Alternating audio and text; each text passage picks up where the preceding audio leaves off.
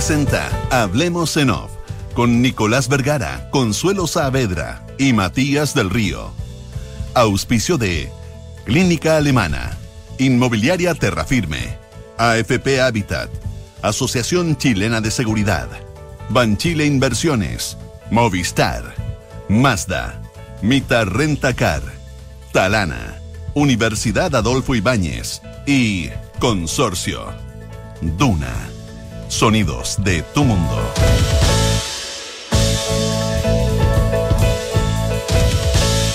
Muy buenos días, ¿cómo están ustedes? Eh, son las 8 de la mañana con 6 minutos de este, sí, disparen contra el pianista, es culpa mía, eh, de este jueves 23 de diciembre del año 2021. Matías Consuelo, ¿cómo están? Consuelo Nicolás, muy buenos días. Primera vez que la Consuelo nos reclama por la hora, porque estaría feliz de tener más tiempo.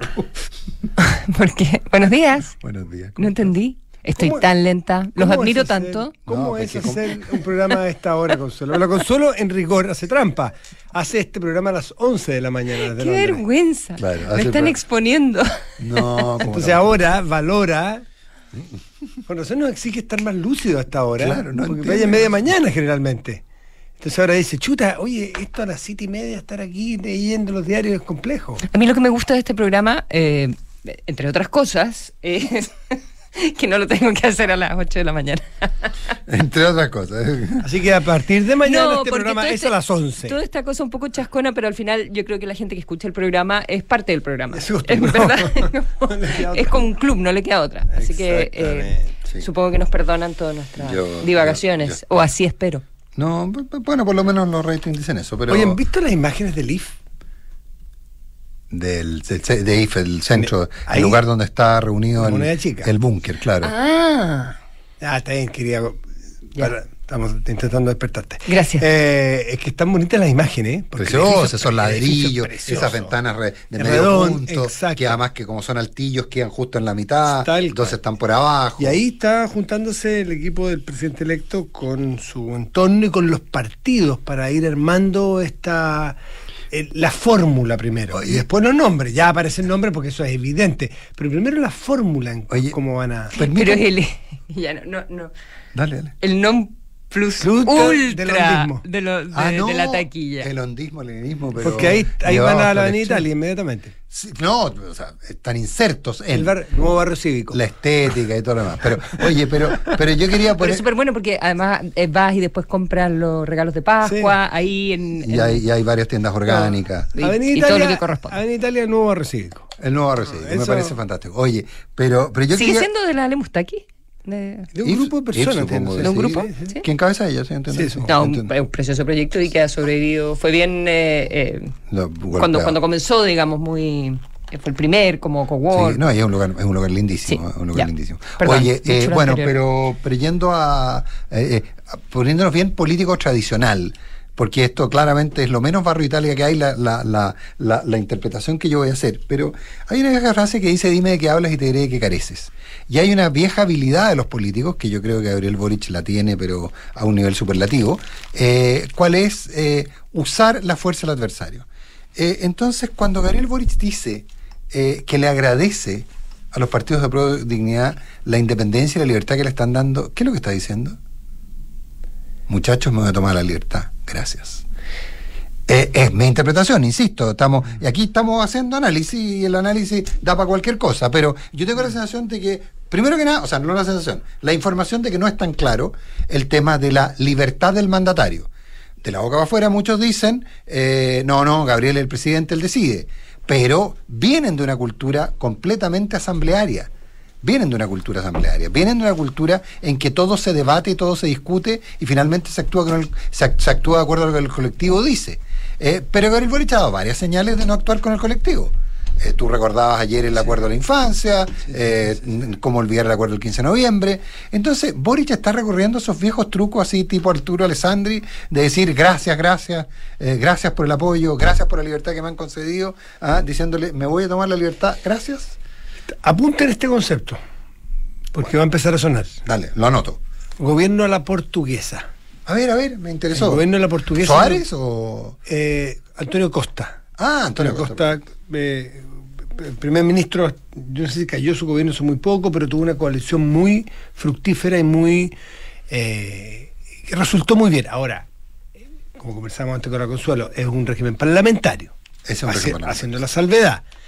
Pero eh, en se está hablando de ese término, ¿en qué, eh, en qué, bajo qué concepto? ¿Por qué plantean eh, esa idea del gobierno de la portuguesa? Porque Antonio Costa fue el que planteó justamente lo que mencionaste tú, la autonomía, él tenía minoría y en vez de hacer una alianza para hacer gobierno, hizo una fórmula Antonio Costa, que insisto, resultó muy exitosa durante seis años, y ahí donde viene el que no es la oposición, sino que la colaboración, en fin, es que déjenme autonomía para armar mi gobierno y nosotros vamos a hacer una coalición que opere en el Parlamento, dado que esto es parlamentarismo.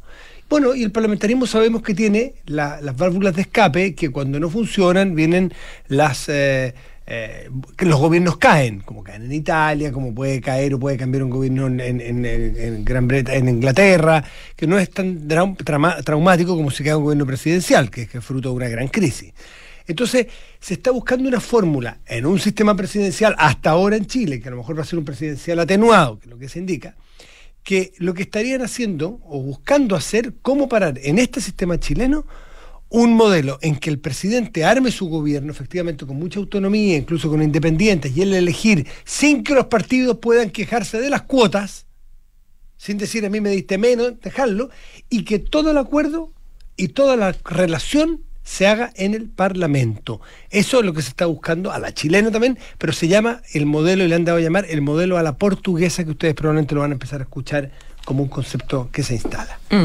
Lo otro, em, lo otro relevante es eh, esta idea eh, de armar la mm, ampliar la coalición eh, de una manera entre comillas creativa, de una manera mm. flexible, de una manera que no te obligue y que permita, por un lado, si funcionara, digamos, no sé, incorporar socialista sin que los socialistas sean parte de la coalición, por ejemplo, como ministerios o, lo que sea, eh, o de otros partidos, eh, en fin, eso permite a los que tengan más resistencia a que eso suceda, a aceptarlo, ¿ya? No, es una cosa eh, puntual, esta es una persona que tiene este expertise, que viene a empujar tal proyecto de ley, está siempre condicionante y que siempre lo destaca el Partido Comunista, que es, por supuesto, sí, solo sí adscriben al programa completo.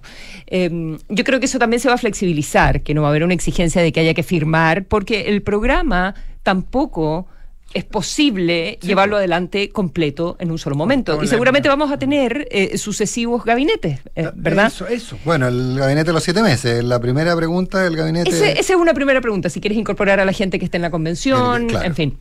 Em, pero las fórmulas quizás uno no sabe si esas cosas funcionan o no, pero quizás nos acostumbremos, y hay gente muy del entorno, digamos, del presidente Boric que dice, eh, bueno, Boric siempre se ha caracterizado en su actor político por encontrar eh, fórmulas intermedias que al final resultan. Va a tener él la fuerza para que esas fórmulas intermedias, si son las que se encuentran, eh, funcionen porque claro, tú puedes tener un ministro X, una ministra X, pero que no tenga el entorno que le permita hacer su trabajo, que lo boicoteen. Entonces, está lleno de dificultades cuando tú no tienes una eh, coalición en el sentido tradicional de la palabra, ¿verdad? Una coalición, estos son los partidos, estos son lo que piensan y cuentan con estos parlamentarios en el Congreso y le echamos para adelante, como hemos visto en, en, general la política. Quizás eh, vamos a ver no tenemos un parlamentarismo, digamos, pero una eh, mentalmente una flexibilidad diferente o un acomodo diferente. Tú sabes, el otro día alguien me comentaba, alguien del, del, entorno, no sé si el más duro, pero el entorno de, de Boric me comentaba qué, qué práctico nos habría resultado que los parlamentarios pudieran entrar y salir. Es decir, que un parlamentario, por ejemplo, pudiera pedir permiso para ser eh, ministro, ser reemplazado en el periodo y después volver.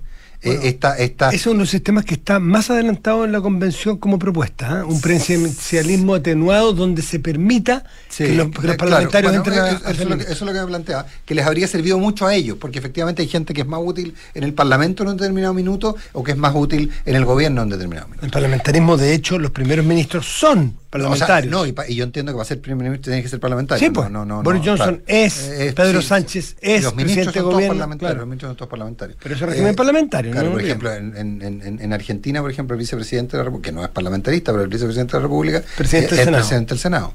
El presidente del Senado y, vota y juega y actúa. Bueno, eh, es una buena fórmula para que el vicepresidente no sea un cargo decorativo. Pero, pero independiente de eso, independiente de eso, el punto es, es hasta qué punto está eh, eh, Boric va a lograr con fórmulas creativas, como planteaba la Consuelo, como le planteaba esa fuente la Consuelo, con fórmulas creativas va a pasear el, intento asambleario que está súper instalado. Eso no, eso no es, no es de, no es, deducción, es información. Está súper instalado. De hecho, por ejemplo, los grandes problemas que hay es que hay dos o tres, dos partidos que se han parado y han dicho con la democracia cristiana, no, bajo ningún punto de vista, quizás estaríamos dispuestos a adoptar algún ministro demócrata cristiano, con los socialistas sí, pero con el resto no, y hay una mirada muy enconada contra los liberales. Porque, porque ellos se fueron del Frente Amplio. Claro. ¿Ah? Entonces, eh, eh, y ahí hay personajes súper interesantes como Pablo Vidal, que probablemente en un ministerio político podría funcionar muy bien, o en la coordinación legislativa podría funcionar muy bien, pero y que ha aparecido y que se menciona, pero hay vetos ahí que tienen que ver básicamente con la, la lógica de cuando estuviste en la asamblea y mandaste la cresta a la asamblea y te fuiste, digamos. Mm. Bueno, lo que se entiende, Gabriel Boric, es que más allá de los eh, de, las fórmulas que se vayan a encontrar eh, y los círculos. Ah, esta es una cosa que mencionaste tú, Consuelo. Yo escuché en esa misma línea que una de las fórmulas que se intenta probar es que el presidente cuando menciona, o perdón, nombra o busca un, a un ministro, lo busca con la anuencia del partido. Esa otra fórmula que se está intentando. O, se está del partido del cual milita el, el, candidato. No es que el partido te designe, oiga, ¿sabe qué? Usted para Hacienda tiene a este personaje. Oye, entonces, oye, me gusta, fulanito de tal, de tal partido, me gusta pero fulano de tal. Pero, ¿Estás de acuerdo? Pero que el partido no se sorprenda por la por No se entere por la prensa, bueno. Claro, e, e, esa es una fórmula. Pero sea como sea, la fórmula la portuguesa, la fórmula con esto, con esta flexibilidad, con una, una suerte que en los parlamentos se hagan los acuerdos, lo que sea, Gabriel Boric entiende y así lo dijo, por ejemplo, ayer no el Titelman, en una entrevista muy interesante que dio, la, la urgencia y el apuro que hay de dar estabilidad y muchas cosas, aunque a algunos les moleste, el mercado está muy expectante de saber quiénes van a ser los ministros clave en algunas áreas clave. Hacienda, Interior, para saber cómo hacer este te repito, te repito un diálogo que me comentó alguien. Y eso, en eso ya apuro, en eso está apurado. No, eh, sí, pero no ah, todo. Apurado, pero no para hacer, no para, no para no, no, pero Sí, pero no todo. No, de hecho ya me contaba Rodrigo más temprano que eso yo lo había escuchado, pero que también lo había escuchado, que se plantea un plazo de 10 a 15 días para nombrar ministro de Interior y ministro de Hacienda. Ah. Que, que, que, que, no el plazo del 22 de enero, ¿ah? por la necesidad. Ahora, eh, te repito una conversión que me relata alguien oye, eh, pero pucha, tenemos que nombrar nuevo el ministro de Hacienda y eh, entonces aparece un nombre, no voy a decir cuál, pero sé cuál es. Entonces con ese nombre dicen, bueno, con ese nombre es súper simple, vaya a tener el dólar en 920 pesos.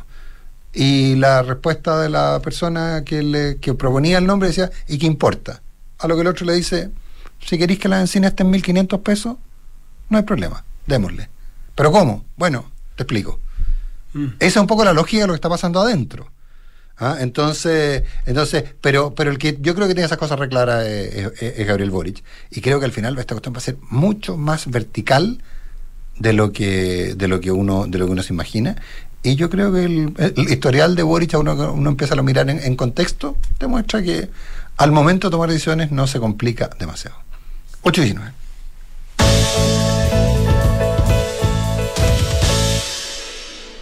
Tú sabes que hay una lógica, Matías Consuelo, hay una lógica en el mundo de, en el mundo del anarquismo respecto a que como la justicia es eh, parte del, es parte del sistema opresor, ah. digamos, y por lo tanto la justicia se basa en otras cosas. Eh, no, no, es que los anarquistas no crean en alguna forma de justicia o en alguna forma de convivencia social. No, pero lo que está claro es que la justicia es parte de las estructuras a las que hay que destruir.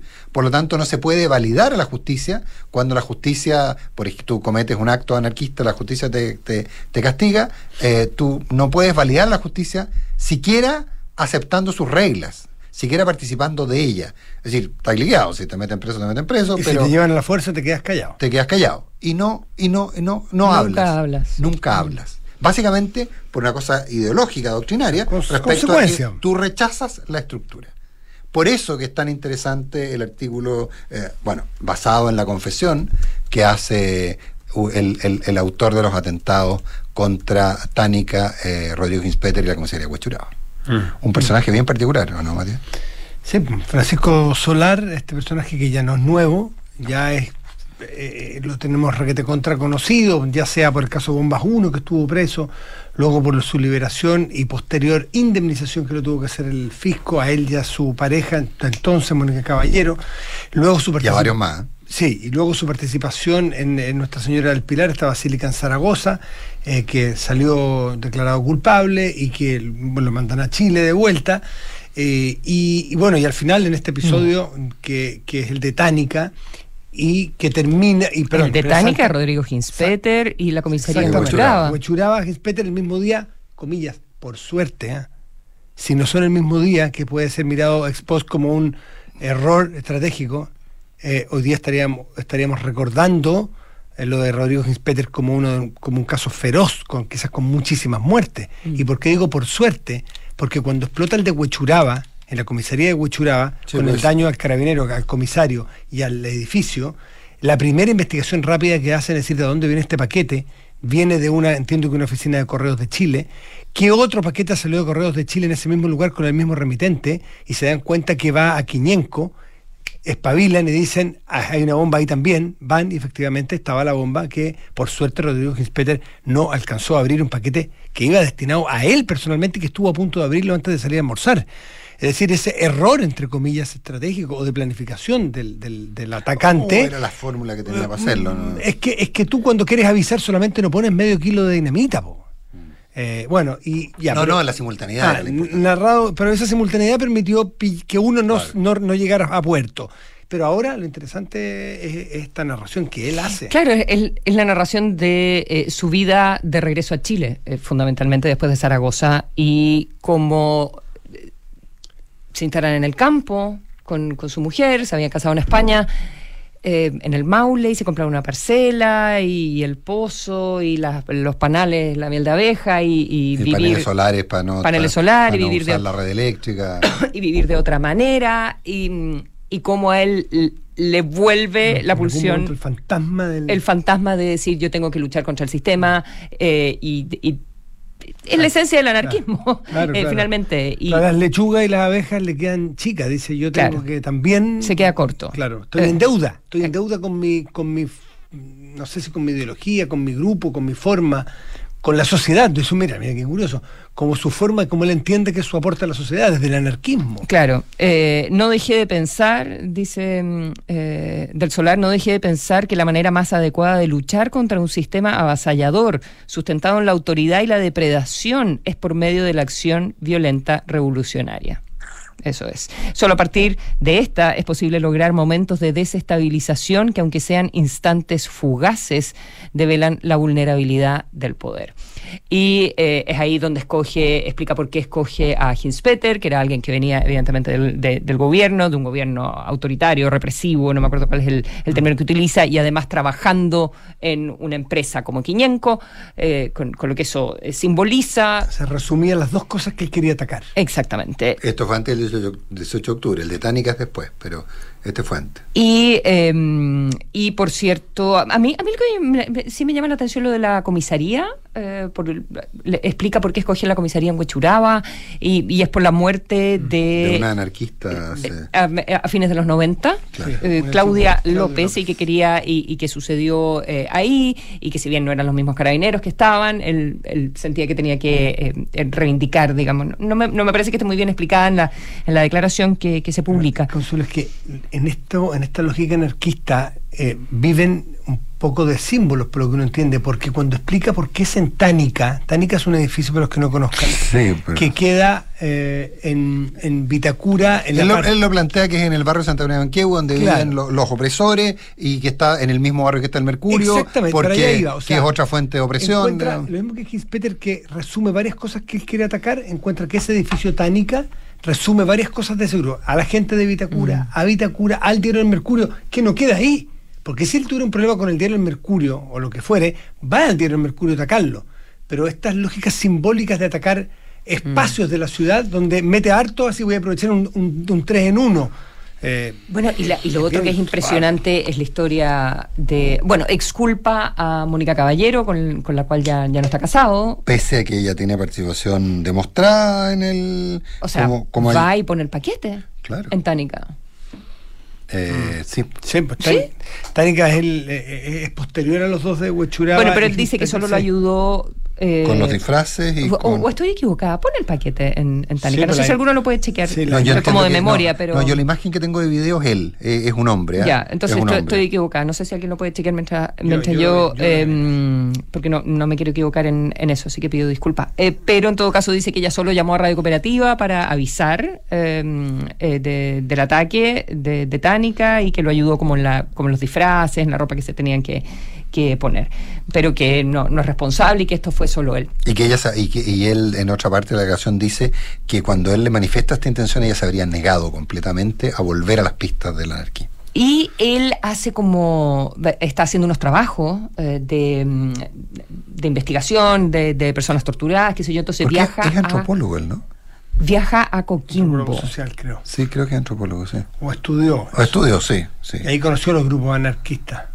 ¿Mm? Ahí se enrola más profundamente en el anarquismo. Bueno, y viaja al norte. Em, entonces cuenta que haciendo esta pega, eh, entrevistando víctimas de tortura o de violencia política, em, empieza a averiguar y de los pirquineros y de la mm. dinamita y conoce un personaje que le dice yo tengo dinamita, pero espera un año completo. O sea, vuelve al campo y un año entero eh, dice ya, voy y le voy a eh, vuelvo a Coquimbo, iba, por el día y le compra entonces en eh, tengo entendido como por, Paiguano, que es en el Valle del Elqui, y va y le compra al pirquinero la, dinamita.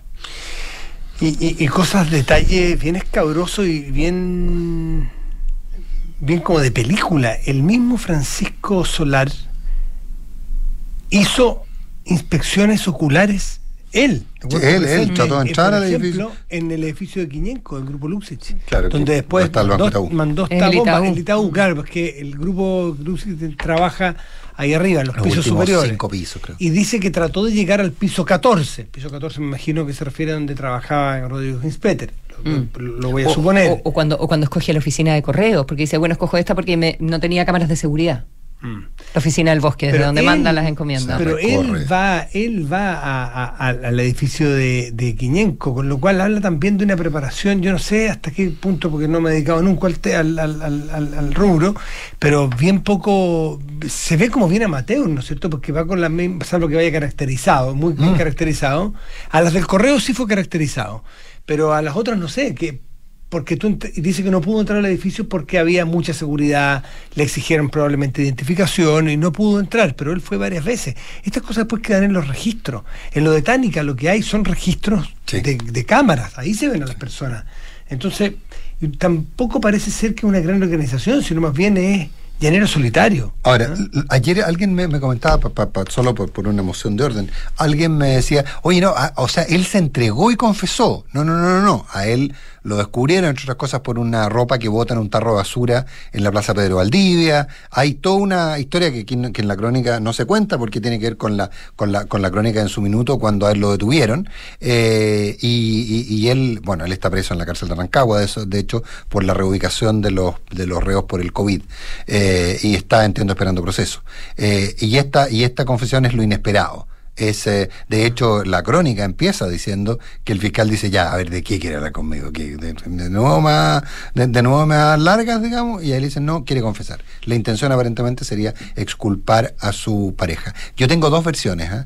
Una que me dice lo que dices tú, que es unipersonal, muy amateur, y otra gente que entiende este tema, que me dice que es absolutamente imposible que lo haya hecho solo. Bueno, aparece en toda esta crónica que él arma, porque lo que hace eso es armar una versión. Arma una historia. arma una historia muy bien hechita y estamos hablando de ella, los diarios están hablando de ella hoy día. Probablemente para revelar, entre otras cosas, algunos dicen para exculpar a Mónica Caballero, pero también está exculpando de pasada a a lo mejor a otras personas que están en el entorno de la investigación. Porque aparece muy solo él, muy generoso. Eh, y hay gente que dice sí, te demuestra que irá posible perfectamente probable, y otra gente con la que, con la que he conversado muchas veces estos temas, que a partir de esto te dicen es absolutamente imposible. Absolutamente imposible que lo haya hecho solo. No hay mm. ni una posibilidad. Y al revés, da una sensación de amaterismo, pero es una operación bastante más sofisticada de lo que, de, lo que uno podría imaginar. Estaba viendo otras historias de, de quién había hablado y, recordé al, grillo, ¿verdad? Mm. Gustavo Fuentes Aliaga, em, y, que bueno, que finalmente cae porque acuchilla a una, a una pareja em, en, una historia con drogas. Eh, pero él habla y hasta el día de hoy no se lo perdonan. Eso de preguntar, ¿cómo son los códigos de ello lo que ha hecho Solar? ¿Son formas de salir? Estamos aquí especulando casi como eh, psicológicamente. ¿Son formas de salir de ese entorno donde él se sentirá a lo mejor cooptado y, romper? Es que no plantea, en lo que dice, no plantea ni un ápice de arrepentimiento, no, plantea un ápice de nada. Entonces, eh, no, yo creo que, que, tiene que tener alguna, alguna condición estratégica y probablemente quizá conversado con, su entorno.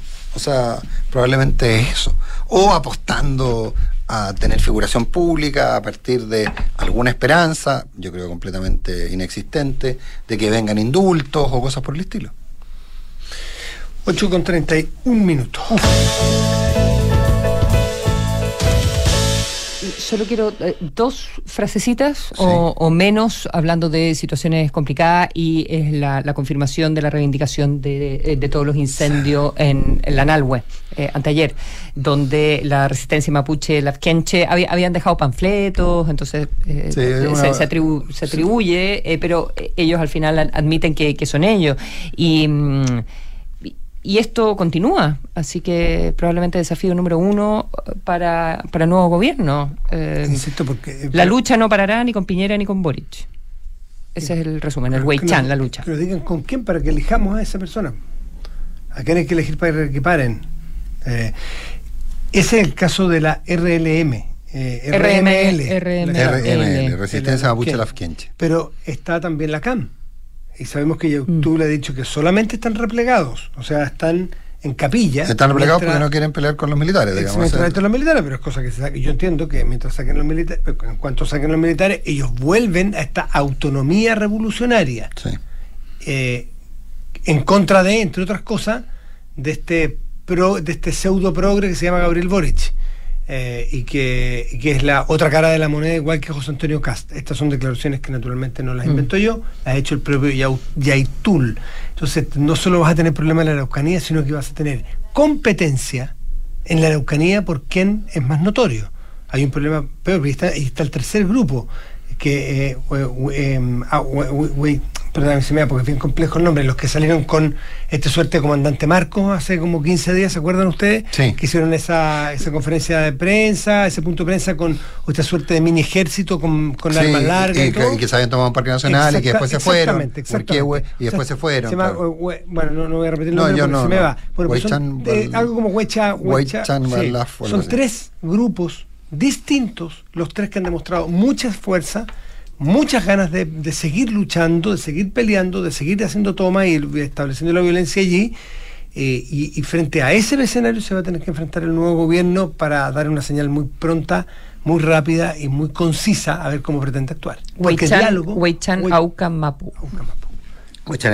Ahora, también gente que, te entiende estas cosas te dice que el, tener múltiples identidades para básicamente los mismos grupos, generar lo que en términos marqueteros se llama generar spin-offs, ah, que también forman parte de, la manera en la que se actúa y que, y que de hecho hay modelos distintos. Por ejemplo, la ETA y el IRA eran movimientos que no tenían spin-off, pero hay una serie de movimientos en Córcega y en otros lugares que sí funcionan a partir de generar distintos brazos. Bueno, Al Qaeda funcionaba como células aparte, todos géneros solitarios.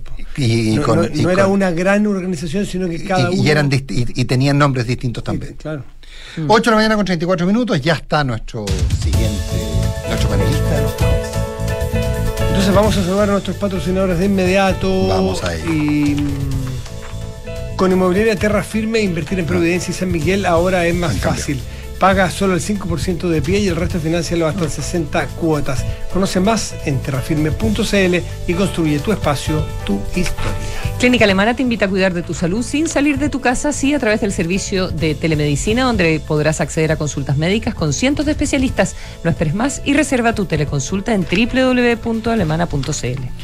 ¿Eres de los que siempre busca lo mejor, el mejor restaurante, la mejor película? Deja tu futuro en las mejores manos y cámbiate a AFP Habitat. Número uno en rentabilidad desde el inicio de los multifondos en todos los fondos. AFP Habitat, 40 años haciendo crecer tus ahorros. Una aplicación que te permite hacer todas tus operaciones 100% online y en cualquier momento. Descarga hoy la aplicación Mi Inversión de Banchile Inversiones. Inversiones digitales para todos. En la Asociación Chilena de Seguridad siguen dejando los pies en la calle para cuidarte y entregarte todas las herramientas para que tu negocio siga funcionando. Volvamos con todo, volvamos seguros, súmate a la H. Potencia tu negocio con la mejor fibra de Chile contratando el plan fibra 600 megasimétrico por un año con un 35% de descuento por solo 16.894 pesos mensuales. Movistar nos dice transformemos los cambios en oportunidades. Ok.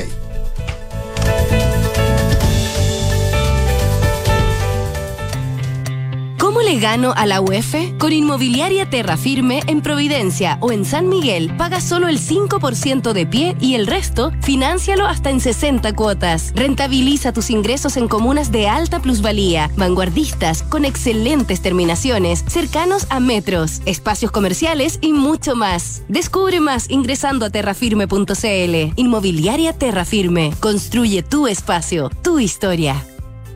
¿Eres de los que siempre busca lo mejor? ¿El mejor restaurante? ¿La mejor película? ¿El mejor servicio? Deja tu futuro en las mejores manos y cámbiate a AFP Habitat. Número uno en rentabilidad desde el inicio de los multifondos en todos los fondos. AFP Habitat. 40 años haciendo crecer tus ahorros. Infórmese sobre la rentabilidad de su fondo de pensiones, las comisiones y la calidad de servicio de su AFP en el sitio web de la Superintendencia de Pensiones www.spensiones.cl. Todos estos meses te hemos acompañado con todo y hoy volvemos juntos. En la Asociación Chilena de Seguridad queremos que vuelvas de manera segura con todo. Seguimos dejando los pies en la calle para cuidarte y entregarte todas las herramientas que necesitas para que tu negocio siga funcionando. Volvamos con todo, volvamos seguros. Súmate al partner que te acompañan todas. Súmate a la H. Las mutualidades de empleadores son fiscalizadas por la Superintendencia de Seguridad Social www.suceso.cl.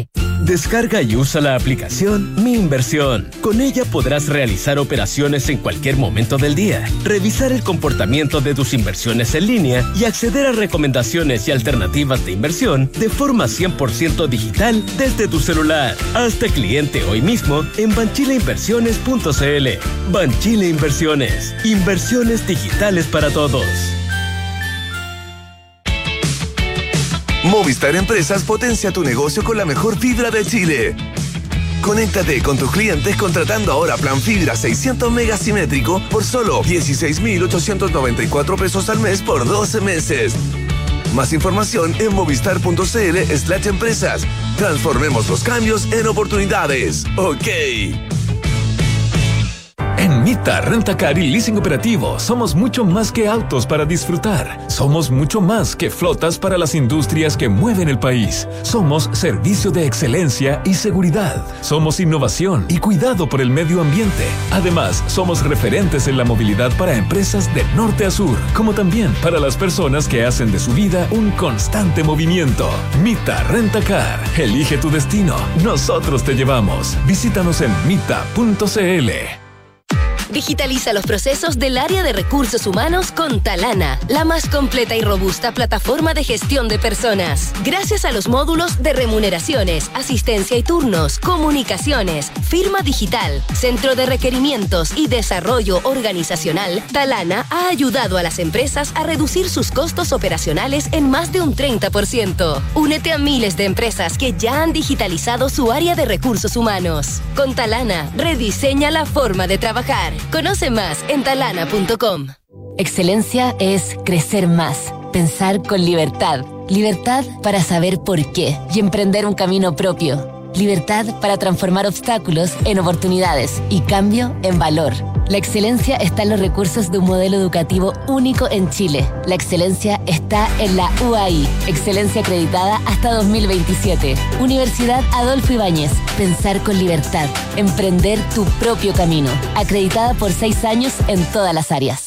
En Consorcio puedes manejar tranquila con tu seguro de auto. Estoy usando menos mi auto, pero siempre está la posibilidad de que pueda sufrir un robo. Por eso contraté el seguro de auto Consorcio. En caso de que algo pase, tengo auto de reemplazo, asistencia 24/7 y muchas otras asistencias para lo que necesite. En Consorcio también búscanos como banco, rentas vitalizas, corredores de bolsa y todos nuestros seguros. Porque estamos contigo en tus pequeños y grandes proyectos. Cotiza tu seguro de auto en consorcio.cl. El riesgo es cubierto por Consorcio Seguros Generales. Información de requisitos y exclusiones en consorcio Hablemos en off. Nicolás Vergara, Consuelo Saavedra y Matías del Río están en Duna.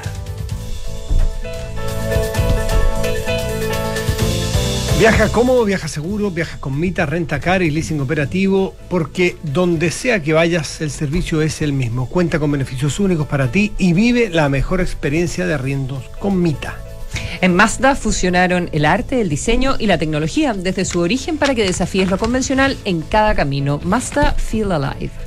Súmate a las más de 3.000 empresas que han digitalizado, digitalizado perdón, su área de recursos humanos y lo han hecho con Talana. Remuneraciones, control de asistencia, comunicaciones y más. Con Talana rediseña la forma de trabajar. Conoce más en talana.com. En Consorcio quieren que manejes tranquilo y por eso con tu seguro de autos Consorcio cuentas con asistencia 24/7 estés donde estés. Porque estamos contigo, te dicen en Consorcio, en tus pequeños y grandes proyectos. Cotiza ahora, conoce más en consorcio.cl. La excelencia de un modelo educativo único en Chile está acreditada hasta el 2027 en todas las áreas. Conoce más de su, experiencia formativa en uai.cl. Universidad Adolfo Ibáñez, pensar con libertad, emprender tu propio camino. 8 de la mañana con 41 minutos y algunos segundos. Está con nosotros Rafael Berguán, panelista de los días jueves cada 15 días. Un 21 días. 21. 21 días, exacto. Eso es lo que, esa, es la ventaja, esa es la ventaja de tener un economista. Eh, dónde ¿Cómo está, Rafael? Cuidado. ¿De dónde vas a colaborar tú, Rafael? ¿Hoy? ¿Desde Twitter? Ay, que me gusta ese Twitter que circula. Qué bueno. Qué bueno era. Es que a los economistas hay que preguntarles. La primera pregunta hay que hacerle hoy día. ¿Desde dónde van a colaborar en lo que viene? Ahora entendí. Está lento, está lento. Sí, Otro más. Bueno, eso pasa por lo que usted se la tarde cuando uno tiene más de 50 años. Prefiero, muchas gracias, pero prefiero seguir colaborando desde Twitter. es muy bueno ese. No, no, no, no. No, no, eh, no circulaba, no, me acuerdo. Un economista Féndice. Tony, algo así. Dice, claro, muchas gracias por la oferta, porque voy a seguir colaborando desde Twitter. No es tan claro que, que sale haya dicho que no, no esta cosa así de estar conversando sobre quién dijo que sí, quién dijo que no. Así dice. Pero por lo menos su hijo debe tener información que nosotros no tenemos, ¿no? Y no creo que haya decidido hablar el, Andrés Saler. sale hoy, día o ayer en un diario. Saler. Así es. Ayer o hoy sale hablando y diciendo que hasta donde él entiende su padre no ha dicho que no al Ministerio de Hacienda. Mm. ¿Importa tanto la composición del gabinete que creen ustedes? Sí, cierto? Obvio que sí. Sobre todo el primero. No, no, o sea, el gabinete va a el gabinete en términos generales va a importar mucho. El ministro de Hacienda el ministro y el ministro de Interior van a importar demasiado. Sí, lamentablemente a mí me encantaba ese discurso que tenía hasta hace un par de años atrás, antes que la macroeconomía estuviera de nuevo moda, en el que uno decía que no debía gobernar el ministro de Hacienda, sino que había que potenciar modernizando los ministerios sectoriales, irse a la micro, etcétera, pero bueno, lamentablemente la macro está de vuelta, como hemos dicho muchas veces. Digo lamentablemente porque se veía que estamos preocupados de cosas que habíamos dejado atrás como el endeudamiento excesivo, la inflación, las tasas de interés, la volatilidad, no solo los niveles. El que las cosas fluctúen mucho es tremendamente costoso para las inversiones a largo plazo que son las más productivas, etcétera. Pero el The Economist, en el único artículo que ha escrito sobre, sobre esto en los últimos días, parte en el primer párrafo diciendo que justamente la composición del gabinete va a ser la principal señal para saber si cuán radical va a ser su gobierno, al menos en un comienzo. Eh, si se va a aparecer aquí, yo le estoy poniendo palabras, las, las, leí por ahí en Twitter, si se va a aparecer más a la primera o segunda vuelta este gobierno. Y probablemente, ahora, pero una sola cosa más, y no digo nada más. Pero ¿cómo, ¿cómo se no, no, no, no, es que hoy día, no, de verdad hoy día no quiero hablar mucho. Estoy, no sé, quizás no, me haría quedado en la casa. No mandí boleta. Sí. Mira, ahora, ¿quién entiende Rafael Mira, este, este, mes no voy a mandar boleta, exactamente. Sí, ya, no, no, no, pero, pero estaba pensando en que está esta tensión entre efectivamente tener bueno, las señales son más importantes hoy día que lo que van a hacer incluso después, porque estamos recién partiendo y, está todo el mundo ansioso esperando información que disipe un poco la, incertidumbre que hay. Pero está esta tensión muy grande entre poner a alguien que le dé tranquilidad a los mercados por su seniority, por su experiencia pasada en distintas pegas, por lo que ha dicho y ha escrito en distintos lugares. Y afortunadamente hay harta gente que cumple con, con esa exigencia, ¿ah? con esa definición en Chile.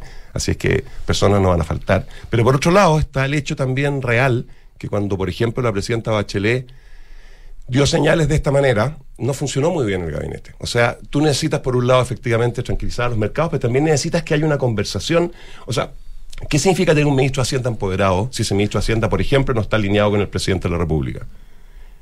En un grado un poco menor, pero también relevante, creo yo, a la luz de la experiencia del segundo gobierno de la presidenta Bachelet, ¿qué significa tener un ministro de Hacienda empoderado cuando tú lo que quieres no solo es tranquilizar a los mercados, sino que hacer cosas que permitan que este país mejore? Si ese ministro de Hacienda no puede conversar con otros personajes relevantes en el gabinete, porque están demasiado distantes unos de otros. Uno lo que quiere, y son, sorry lo cursi, es que puedan de verdad, aunque tengan opiniones distintas, trabajar en conjunto en pos de un objetivo común. Eso muchas veces no pasó en el segundo gobierno de la presidenta Bachelet. No, pero, Todos tenemos información desde adentro. Sí, y yo voy a ser quizás un poquito aquí desubicado en términos de sin revelar la fuente, como, como siempre dice Matías. Eh, yo le escuché de primera fuente a personajes claves del gabinete de la presidenta Bachelet que había palabras que estaban prohibidas, literalmente, y, no era una metáfora. O sea, tú no podías hablar de concesiones en ese gabinete, porque si no había ministros que se paraban y se iban y simplemente dejaban de participar de la discusión. Entonces, tampoco queremos eso. Entonces, ¿cómo logras tú ese balance? A ver, pero, pero espérate, tú pones un buen ejemplo con el segundo gobierno de la presidenta Bachelet, porque por, una, por, por perfil personal, por una decisión tal vez propia, eh, Alberto Arenas renuncia al rol que los ministros de Hacienda habían venido cumpliendo hasta ahí que era el, el, ser un primus inter pares. Eh, y básicamente hacer uso de esa, de, esa relevancia eh, al momento de que las políticas, todas las políticas sectoriales fueran permeadas por Hacienda. Lo que era bien curioso, porque Alberto Arenas venía de la DIPRE, o sea, es bien raro. Pero él renuncia política, hace una renuncia política, probablemente en beneficio de la presidenta Bachelet y probablemente en beneficio de un proyecto colectivo. Pero es una fórmula que tú muy bien planteas, no funcionó. No funcionó por, por distintas razones, pero no funcionó. Pero hoy, entonces hoy día haría la impresión que si Boric quiere, el presidente Boric, el presidente electo, quiere tener un, desempeño económico racional, él probablemente va a tener que buscar una fórmula distinta a esa y va a tener que volver a la lógica del, ministro de Hacienda eh, eh, vector. por el, ministro de Hacienda que de alguna manera eh, fue creando la concertación. siempre habían sido figuras relevantes y lo son en todas partes pero yo creo que Vigia, yo creo que con Vigi se inicia la, 85 en adelante. 85 en adelante se inicia este, mm. este rol del, del, del, de todos los ministros yendo a hablar con el ministro de Hacienda antes de promover cualquier cosa al presidente de la República. Yo creo que ahí empieza y, y, y se mantiene con Foxley y se mantiene con Aninati y ahí para adelante, digamos. Bueno, al final es, ya, pero si algo sabemos, cuando yo estuve participando ahora en un rediseño de la Comisión Nacional de Productividad, a la luz de la de, lo que hay en otras partes del mundo, porque se le va a ampliar el mandato a la comisión. O sea, de hecho, el decreto ya está. Y, la discusión típica es dónde tenés que ubicar este tipo de instituciones. Y, están, están los que te y te dicen tiene que estar al lado del presidente de la República. O sea, cuando es una institución que busca tener la capacidad de llegar a un ministerio y exigir datos para poder hacer evaluaciones que van a terminar mostrando cosas incómodas para el, ministerio, porque somos humanos y todos los ministerios tienen mucho que avanzar, eh, no, si no tienes un poder real que ni siquiera te lo da la ley, porque al final del día pueden encontrar maneras siempre de decirte que no. Entonces, a veces está esa discusión, ¿hay que crear una Comisión Nacional de Productividad por ley o no? Y me decían a mí mucha gente a cargo de estas cosas en la OCDE que la han implementado en otros países. Mira, más importante que la ley al final, está bien, la ley te da ciertos, ciertas herramientas como para ¿ah? potenciar la idea, pero más importante que eso es que estés al lado del presidente de la República en sentido figurado, en el sentido que sea él el que esté detrás de tu exigencia de datos. Aquí pasa un poco lo mismo. Al final, ¿qué vas a tener? A un presidente. Tiene que ser una persona, existe, esa es la pregunta, si esto es un conjunto vacío en Chile hoy o no, que hay una persona que tenga la capacidad de tranquilizar a los mercados, de darle señales, entre comillas, adecuadas al mundo de los economistas, sean de izquierda o derecha, porque esa es la realidad, que al mismo tiempo pueda retomar ese, ese rol eh, que decías tú potente en el cual desde, desde el poder, ¿no es cierto?, se relaciona con el resto de los ministerios sectoriales, tomando incluso la decisión final muchas veces con respecto a qué se hace o no en cada uno de esos lugares que son bien distintos, desde obra pública, salud a vivienda, y al mismo tiempo ser una persona que tiene todo el poder del presidente detrás. O va a ser una persona que, como le pasó a algunos ministros de Interior con la presidenta Bachelet, va, va, va a decir después de salir que lleva tres meses sin juntarse con el presidente Boric. ¿ah? Mm. Encontrar esa persona, yo no sé si esa persona hoy día va a ser fácil encontrarla. ¿Tiene ¿Tiene que ser un macroeconomista? No, yo creo que no. De hecho, a mí me encantaría que fuera una. Bueno, a ver. Porque también ese es como un debate entre economistas, cuál es. No, yo creo que no. Ahora. Yo, ¿Cuál es la especialidad que tiene que tener? Mi, mi formación y los puristas. bueno, bueno los puristas dicen que tiene que ser un macro. No, no, no. pero yo no sé. Sobre todo el escenario que viene. pero, a ver, si las cosas que hay que hacer para que el escenario que venga sea menos malo que lo que algunos predicen, están en la primera página del primer capítulo del primer libro de texto de un curso de ingeniería comercial. O sea, no es, no es que tengáis que venir aquí a mí esa idea de que tiene que ser un doctor en economía, que además se especializa en macroeconomía, a esta altura el partido me parece bastante irrelevante y si así fuera, ningún país europeo estaría funcionando prácticamente, eh, ni ahora ni antes. Ahora, por supuesto que hay una tradición y por supuesto que para poder empoderarse en una discusión más técnica en un país en desarrollo como este, que sea respetado intelectualmente en su disciplina. El el ministro o la ministra, yo creo que ayuda, solo ayuda. Eh, pero al final del día, si tú me preguntas a mí, más allá de que estas etiquetas, como buenas etiquetas, son caricaturas y por lo tanto simplifican la realidad eh, de manera media burda muchas veces, a mí lo que me interesa, si me, si me veo obligado a poner una etiqueta, es que dado que yo creo que hay que empoderar tanto al mundo más micro, es que sea una persona que tenga sensibilidad hacia los temas sectoriales y micro. En términos intelectuales estoy pensando, no en términos sociales o no sociales, no de corazón, sino que de cabeza. Entonces tú me preguntas a mí, ojalá fuera un macroeconomista que se define a sí mismo como un microeconomista. Ah, estoy hablando de mí entonces. Ah. Pero, pero, me acabo de dar cuenta, me acabo de acordar que yo no estoy disponible. No estás disponible y prefiere, seguir colaborando por Twitter. Oye, perdón porque habrá gente aquí que, va, que va manejando, digamos, por alguna calle en Concepción o aquí en Santiago, con su auto nos escucha. Y, quedó fuera de la conversación. Cuando tú dices, no, no tiene que ser un macro, no, mejor un micro. No, porque los micros dicen que los macros. ¿De qué estamos hablando? Y ponle nombre, perdón, ponle nombre a quién es un economista macro, quién es uno micro, para que alguien que va, insisto, caminando o andando o en su auto por la calle Caupolicán en Concepción o en Puerto Montt, eh, entienda de qué estamos hablando, perdón. Sí, sí, bueno, por eso partí diciendo que estas etiquetas yo creo que a esta altura están un poquito obsoletas. De hecho, en las mayorías, y nos fuimos por otro lado, la mayoría de los programas hoy día de doctorado en el mundo avanzado, las universidades más destacadas, las primeras 100, lo que sea, ya eh, los cursos de macro y micro ¿ah? y ya, ya, ya, no son tan distintos, no son autocontenidos, sino que se mezclan en todas direcciones. Pero lo importante, lo importante, creo yo, y aquí ya estoy vendiendo un poco las ideas que uno tiene, yo creo que este país, dado el nivel de desarrollo que tiene, que es más o menos la mitad del camino del desarrollo, porque nos separan 20 mil dólares de, de, los más pobres y 20 mil de los más ricos, eso es lo que muestran los datos. Y cuando tú llegas a este nivel de desarrollo, lo que viene para adelante es no tanto cobertura, cantidad, sino que es más bien calidad, eficiencia productiva, entre otras cosas. Y, eso exige fundamentalmente dejar de depender de unas pocas empresas, de unos pocos sectores, de unas pocas regiones, y significa empezar a hacer inclusión productiva, inclusión económica, no solo social. Implica que ahora se agreguen actores, sectores y regiones que no han jugado un rol tan relevante. ¿Cómo se hace eso? No se hace, creo yo, y esta es mi formación profesional, desde la mano visible del Estado, que tiene que jugar un rol clave, regulando y entre otras cosas, y eventualmente promoviendo en Corfo y Ministerio de Economía algunas cosas, pero se hace desde un contexto en el cual tú permites que el mercado funcione mejor. ¿ah? Eh, y por eso el desafío de competencia, que En general, los temas de competencia, los temas regulatorios desde la mirada del economista tradicional, yo creo que tienen que ser muy importantes hacia adelante. Y esos son temas que uno estudia más bien en los cursos de microeconomía. Cómo funcionan los mercados, más que la preocupación antigua, tradicional, de qué pasa con el dólar, de qué pasa con el nivel de deuda, está muy bien eso, y es fundamental.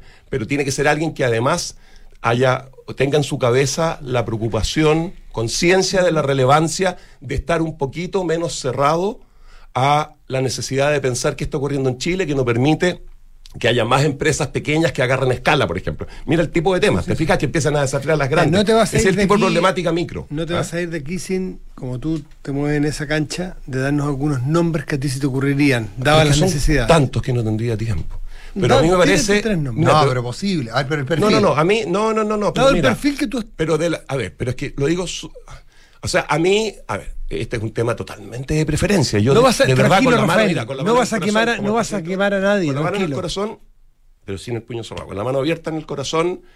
Eh, honestamente creo que hay un número gigantesco de personas en este país, muchas de las cuales a veces ni se conocen mucho, que podrían hacer la vega súper bien Si, los astros se alinean en términos de capacidad. Pero, pero, de la gente que pero de la gente que ha aparecido en los diarios, sin perjuicio de que cualquiera de ellos a mí me dejaría razonablemente tranquilo en general.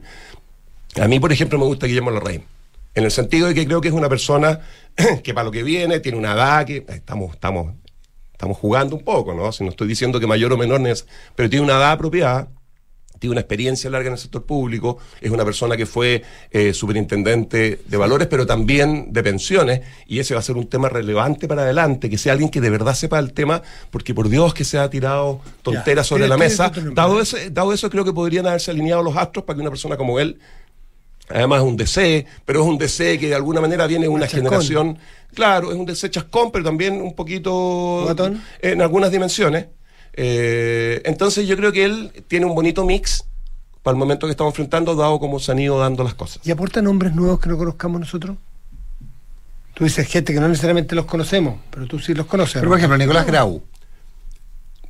Es que, es que a mí lo que me pasa, eh, yo estuve con Nico un año entero en la radio, conversando todos los miércoles, jugando así, pimponeando uno u otro con Iván Valenzuela lo conozco mucho. Además, creo que académicamente es un cabro con un, gallo con un potencial brutal. O sea, he visto las cosas que hace, son temas entretenidos y qué sé yo, los papers. Pero creo que todavía es muy joven. O sea, a ver, me parece que poner a alguien que haya tenido ya la experiencia de estar en el sector público, equivocándose varias veces, y por eso pienso en Guillermo, porque Guillermo además yo sé que ha armado muy buenos equipos cuando ha estado en distintos lugares, porque esos lugares cuando él se ha ido han salido fortalecidos en sus departamentos de estudio. Es decir, que él trajo gente que terminó funcionando y que se quedó ahí cuando él se fue.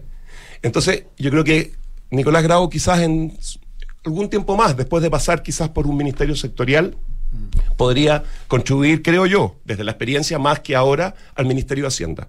Eh, así es que yo preferiría una persona como Guillermo Larraín, hoy. Eh, una, no voy a dar el nombre, pero da lo mismo, pero una, un, un, un grupo, un gente cercana, muy cercana al. Oye, yo espero que Guillermo Larraín me mande una botella de vino de regalo después de esto. Si no nos está escuchando, que alguien le diga. Al revés. Lo menos. Pero mira, al revés, lo que más te, güey. Lo, más te, claro. claro no, eh, pero en todo caso está sonando para el, para el Ministerio del Trabajo. Bueno, creo, sería creo que falta que, falta que lo propongan para el Ministerio del Deporte, pero, pero no. Ahí yo tengo candidato. Ah, sí, pero, ah, me dejan hablar. Pero, no, pero hay un punto. Una sola pregunta porque nos tenemos que ir. Eh, gente del, Frente Amplio, cerca del Frente Amplio, se juntó con un grupo de personas muy afines del mundo financiero y plantearon un nombre. Y la respuesta fue, si quieres que el dólar llegue a 950 pesos, pon ese nombre. Esa fue la respuesta. ¿Cuál sería, a tu juicio, no sé si nombre, pero perfil? El Banco Perdón no, no, iba a decir que el Banco Central en su informe de política monetaria hace siete días atrás lo que dijo es que los 3,9 puntos adicionales de inflación con respecto a lo que esperaba en marzo pasado, que van a terminar habiendo este año, más o menos 75% era doméstico y de eso una parte relevante era el dólar. Y el dólar lo llama doméstico porque, según el Banco Central, esto no es porque el dólar subió en el mundo, sino que es por incertidumbre interna. Entonces, la, el, eh, tu, ejemplo está súper alineado con cómo lo planteó el Banco Central también. Y, para el mercado, ¿cuál crees tú que sería, no sé si el nombre o el perfil? 30 segundos. No, nuevamente, a mí me parece que para el mercado una persona que nuevamente tenga esa combinación de conocer algunos de los temas fundamentales que se vienen en términos de reforma, como pensiones, y al mismo tiempo haber tenido experiencia en el mercado financiero, es un supernombre, y por eso tal vez tenía en la cabeza a Guillermo, que fue superintendente de valores además de pensiones gerente de estudios del BBVA. Sí, claro, claro. Entonces ahí tú juntas. Y al final lo que queremos es eso, no queremos alguien que llegue al Ministerio de Hacienda a aprender. Eso probablemente no buena